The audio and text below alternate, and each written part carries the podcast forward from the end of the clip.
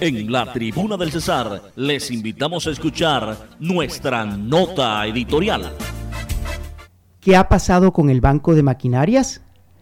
La gobernación del Cesar ha hecho un esfuerzo fiscal importante para constituir un banco de maquinarias con el doble propósito de fomentar la producción del campo de una parte y de otra ayudar a mantener en buen estado las vías secundarias y terciarias del departamento.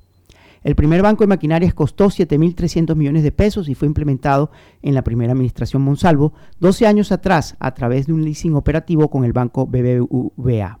Se adquirieron cerca de 50 máquinas compuestas por tractores, bulldóceres, retroexcavadoras, rodillos de camino y maquinaria agrícola en general. Posteriormente, en 2020, la gobernación repitió la dosis y a través de una operación de crédito adquirió un segundo banco de maquinaria por valor de 13 mil millones de pesos.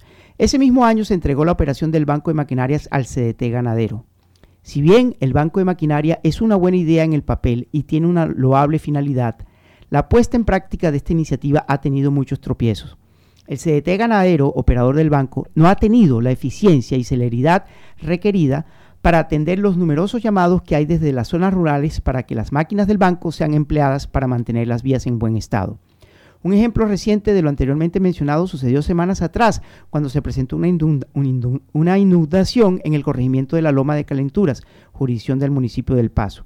El alcalde Andre Aragón tuvo que pedirle ayuda a la multinacional Drummond para que le prestara una maquinaria para limpiar los canales de desagüe llenos de basura que depositan los residentes de los sectores por donde pasa el canal.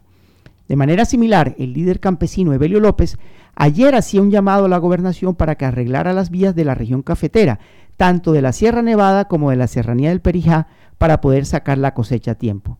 ¿Por qué el alcalde tiene que pedir ayuda a Drummond cuando existe el banco de maquinarias? ¿Por qué el Banco de Maquinaria no responde con prontitud los llamados de los campesinos para que arreglen las vías y puedan transportar sus cosechas a los centros de acopio? En síntesis, el Banco de Maquinarias está en mora de justificar con hechos tangibles y evidentes que la cuantiosa inversión del departamento en ese costoso inventario de maquinaria está cumpliendo su objetivo.